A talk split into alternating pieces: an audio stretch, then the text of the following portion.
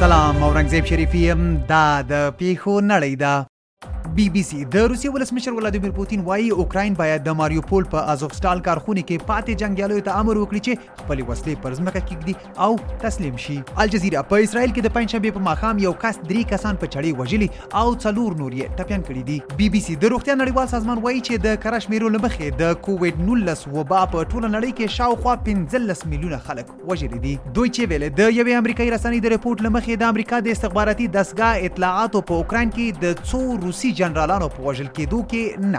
لري او دا هم د ورځې په زړه پورې خبر د امریکا د شیکاګو په یو هوایي ډګر کې یو کس د الوتکې ایمرجنسي یا د بیړنۍ حالت دروازه پرانیستې او د الوتکې په وزر یې ځان وښویو او ځمکې ته ولوید